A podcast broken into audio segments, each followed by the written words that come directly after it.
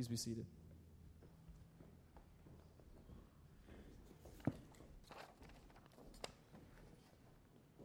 Man, I left my sermon up here from last week. I don't think God wants me to preach that again. Maybe He does. I don't know. There's a movie called The Invention of Lying, came out around 2009, and it's about a world where no one lies.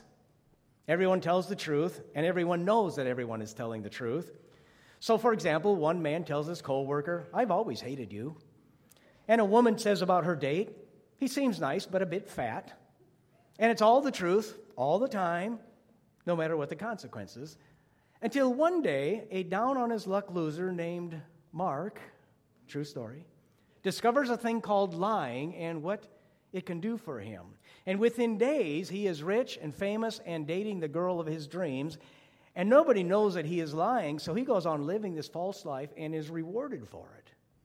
It's a comedy, but it's a serious commentary on all of us. We Americans like to think that we value truth. We Christians value truth. But, and time and time again, opinion polls show that honesty is among the top five characteristics we want in a leader or a friend or a spouse. But at the same time, deception is all around us because we think that lying at times is the better way to go.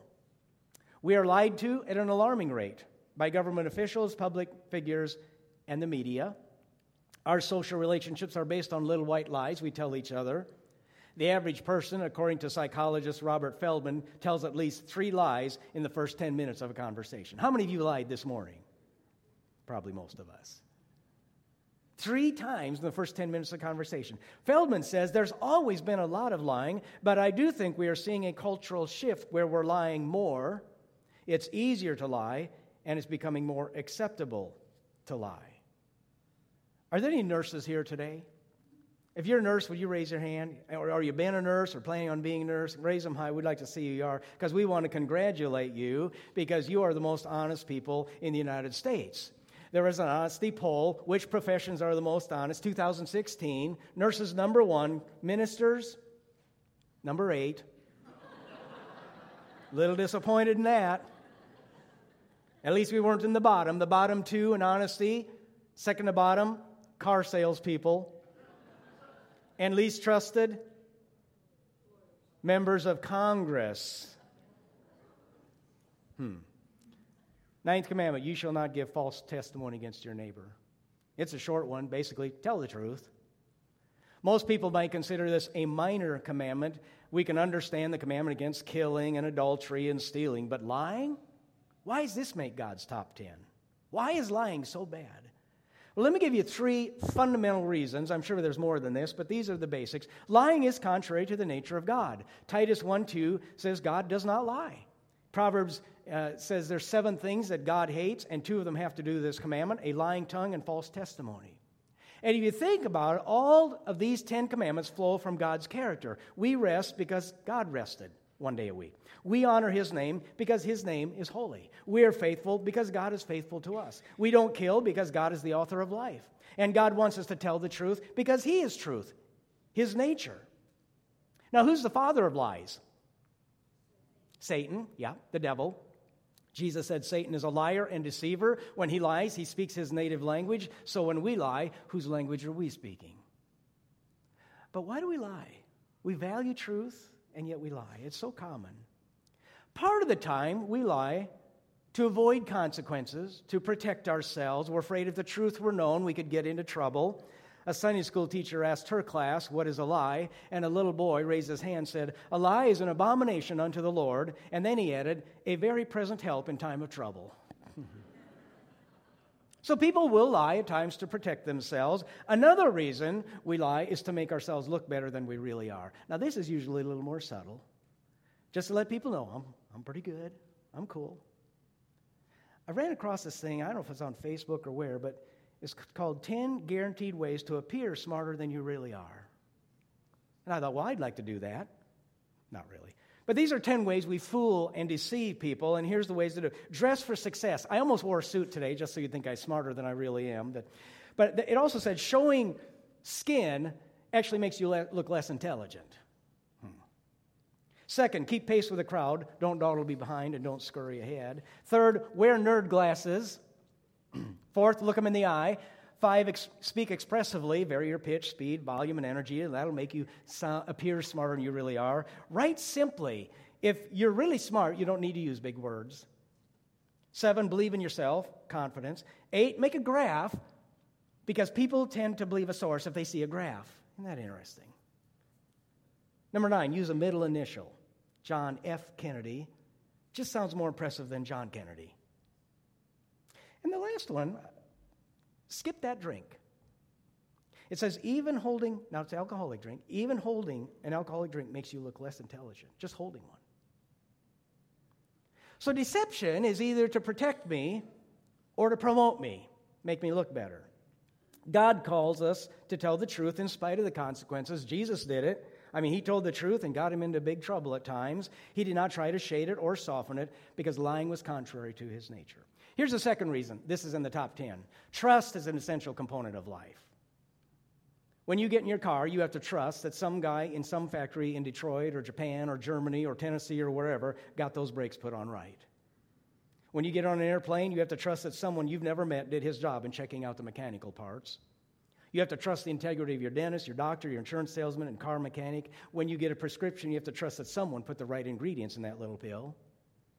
Life is just built on trust. Marriage and family, built on trust. Church life, built on trust. And if you don't have trust, it's hard. Ephesians 4, speaking to the church, says, Each of you should put off falsehood and speak truthfully with one another, for we are members of one body. Truth is foundational to a healthy church.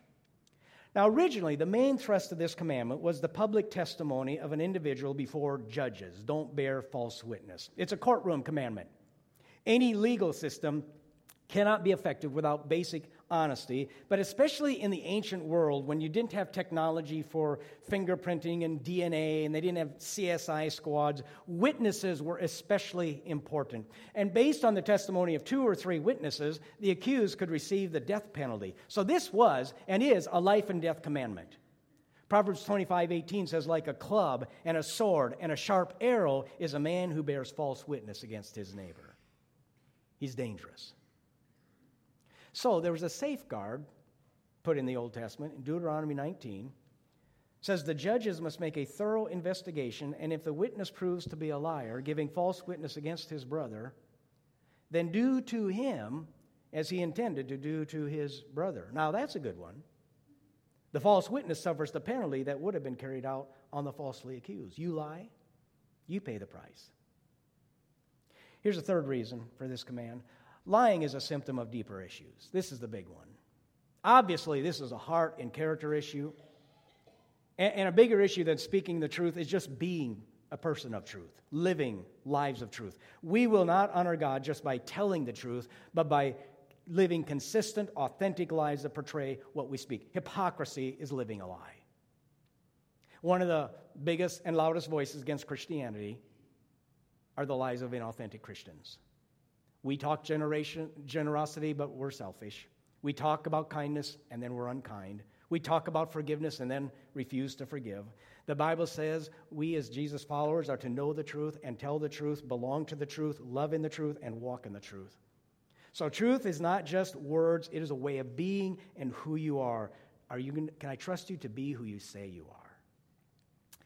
Now, I was going to talk about all kinds of different applications today. We could talk about, of course, breaking your word. Gossip is a problem, insinuating, uh, flattery, stretching the truth. I was going to talk about a lot of these things. In fact, on the stretching the truth, I, I love this story of a man who actually caught a 123 pound catfish, world record catfish at that time. But he could not get anyone from the Fish and Game Commission or anyone from the magazines to come and take a picture of the fish because every time they called, they wouldn't believe him. I mean, he's a fisherman after all. So he, so he called a magazine and he said he caught uh, a 75 pound catfish. And then they came out and took a picture. That was believable. And then they discovered it was actually 123 pounds. And then he got his name in the world record book. Can you imagine how hard it would be for a fisherman to lie about a smaller fish? Hmm. There are people that will expand the story. You know, you know some of them. Stretch the truth, usually make themselves look better, or in the case of gossip, to make the story a little juicier. Jesus said, just like your SBS. And no, no. Tell the truth. Be honest. So there's a lot of different applications of this, but I want to go a little different direction, talk about some way Christians lie. And we're not even aware we do it. So I found this idea from an article I read, and I adapted it uh, uh, for, this, for this message today. We lie when we Christians appear more confident than we really are. There's sometimes a culture of pretending within the church. Many believers feel the need to hide their doubts, their questions, and their fears, and we feel compelled to act like our faith life is totally satisfying. It's totally, how are you today? What do you say? Did you tell the truth? But, you know, for many, the Christian life is actually, at times anyway, limited, it's disappointing, it seems dry and cold or numb. And we believe that our witness will be uh, less powerful if we don't project this perfect religious experience. You know, we don't dare reveal the truth. So we lie and put up this image of confidence. The funny thing about that is non Christians are often intimidated or even put off by this perfect image of Christians and are actually drawn to stories of authentic or even struggling faith. It's more real and more believable. Just be honest. There's sometimes I doubt. And there's things about Scripture that I struggle with, and so do you. We lie when we claim that unexplainable things are explainable. We don't have all the answers. God is transcendent and way beyond our finite minds. The Trinity, for instance, is not explainable. We would be better off we just said, you know, these ideas are so beyond me that if God did reveal them to me, I'm pretty sure my brain would explode. I mean, how about claims versus, about evolution versus the creation accounts? Now, I have my opinion on this, but I do not pretend to be a scientist or know all the answers of how all these things fit together. And if everything has to be explainable, then one of your kids goes off to college, his faith will be shredded by some professor who knows how to do it. We cannot explain everything, they're just beyond us. We lie when we pretend like the Bible doesn't say some nasty things. I wish we could cut parts of the Bible out. I don't get it. For instance, God commands genocide, He just does, at least from a clear and honest reading of the Bible. There's also a verse that says, Happy is the one who seizes your infants and dashes them against the rocks.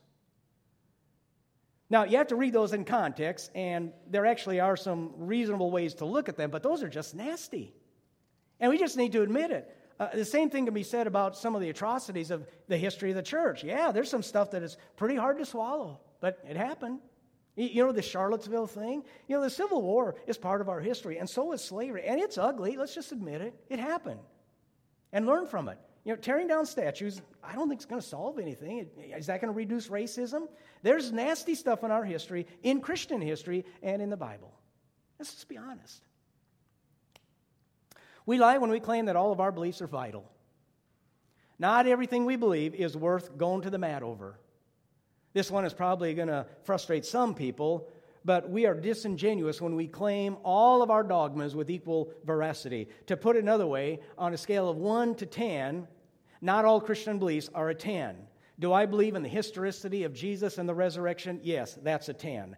Uh, that's a basic foundational tenet. Uh, do I believe that the Bible is the Word of God? Yes, that's a 10. But in our movement, we split over whether to have a piano in worship on Sunday morning or not. Really? That, that is not a 10. It's so sad. Not everything you believe is absolutely vital. There's really only a few essentials we have to agree on.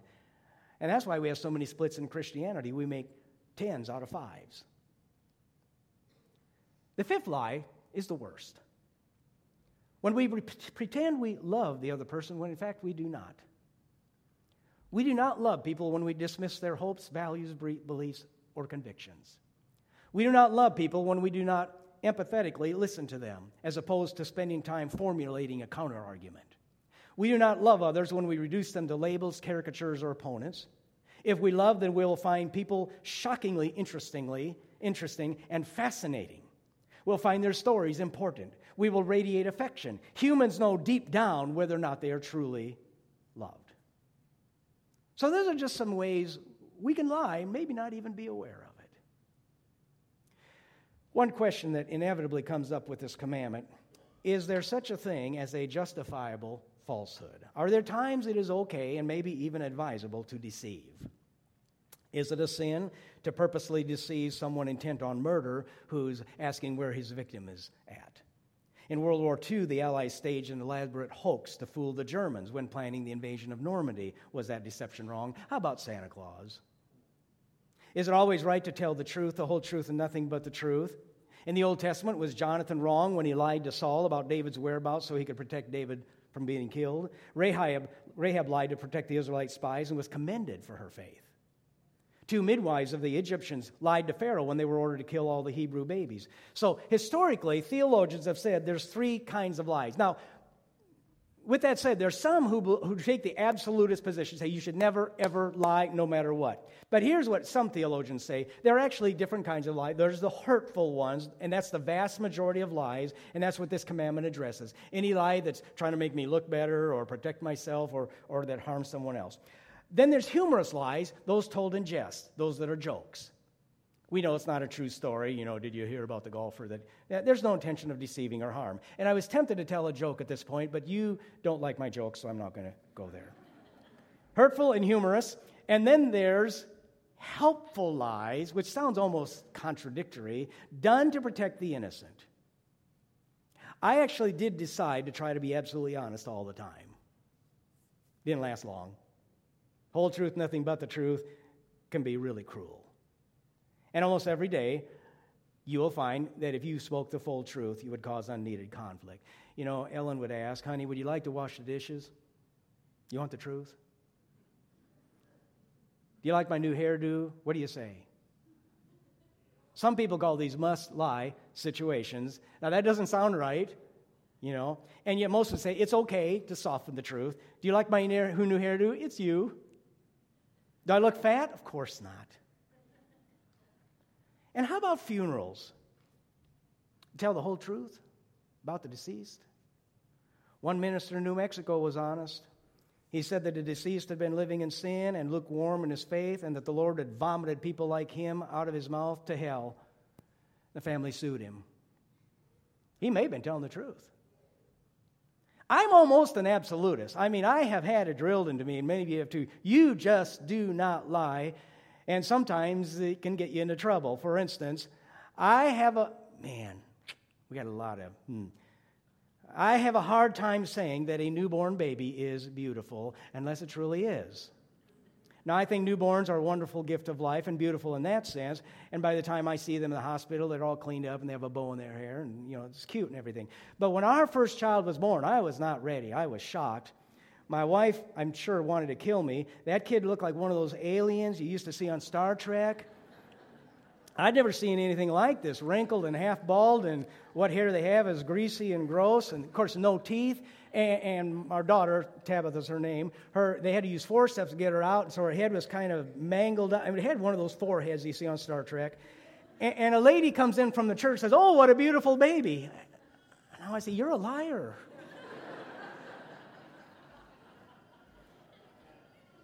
My wife was not happy. But most of us would consider it's okay, it's, it is a beautiful, but, and in a sense, every baby is beautiful. Guy was trying to start up a conversation with another fellow and said, Who's that ugly woman over there? And the man said, well, That's my wife. so, so the guy said, No, no, not her, the other one. He said, Well, that's my daughter. so, being a truthful person does not compel us to say everything that is on our minds. It does not require me to reveal all my thoughts and feelings. It does not require you telling how bad a sermon is, although sometimes that can be helpful. You, just be a person of truth and grace. And sometimes it takes wisdom to put those two together. Now, there's two parts of your body that are affected when you lie, even helpful lies. One is your nose. Seriously, I'm not lying. There is a reaction in your nose when you lie. Okay? It is called the Pinocchio effect. It doesn't grow when you lie, but researchers have confirmed the human nose heats up a tad when we lie, gets a little warmer. So when your teenager comes in and you ask where he's been, touch his nose. Might help you out. Here's a second area that's affected your brain. Telling small lies tricks your brain into telling bigger lies. According to studies, people who tell small, self serving lies, now get this self serving lies, are likely to progress to bigger falsehoods, and over time, the brain appears to adapt to the dishonesty and becomes a part of who you are, your character. So small fibs lead to big whoppers and becomes part of your character. Brain scans show the brain becomes desensitized with each successive falsehood. Your nose and your brain. One other thing the easiest person to lie to is yourself. The Bible, in several places, talks about how we deceive ourselves. And research shows over and over we tend to think more highly of ourselves than we ought. We overestimate our abilities. 93% of people who drive believe they are better than average. The facts, the numbers just don't add up, of course. 90% of teachers believe they are better than average. Can't be. This is false. Most people think they're good people. And this overestimating of ourselves leads to an attitude that says, I don't need God. I don't need God's people. I'm okay. It's a lie. You're not above average. I am not above average. And then there's others who, who think the other way and who think too lowly of themselves and can't see their value. Well, God could never accept me. God could never forgive me. And that's a lie as well. And either way, we're being deceived.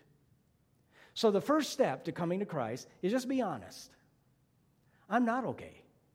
I am desperately lost, and I need Him, and that is the truth. It is also true that He loves me, and He will accept me, and He values me, and I am valuable, but I am flawed. And that's the truth. So God is saying, I want you to be truthful, especially with yourself. You need Jesus. You need the church and other believers. You need the Word and that's the truth. Let's pray. Father, this one seems less significant. And yet, if we think about it, we have all seen the destruction done by lying. We've seen the effects of dishonesty in our culture, perhaps in our families and, and in ourselves. We've seen what happens when trust is broken and how hard it is to regain. And we know that this commandment, like all commandments, is based on your character, and it is for our good. So I pray that every one of us will grow in our integrity and honesty, to grow to reflect more your character in our lives. Thank you for being truth, and may we reflect that truth. In Jesus' name.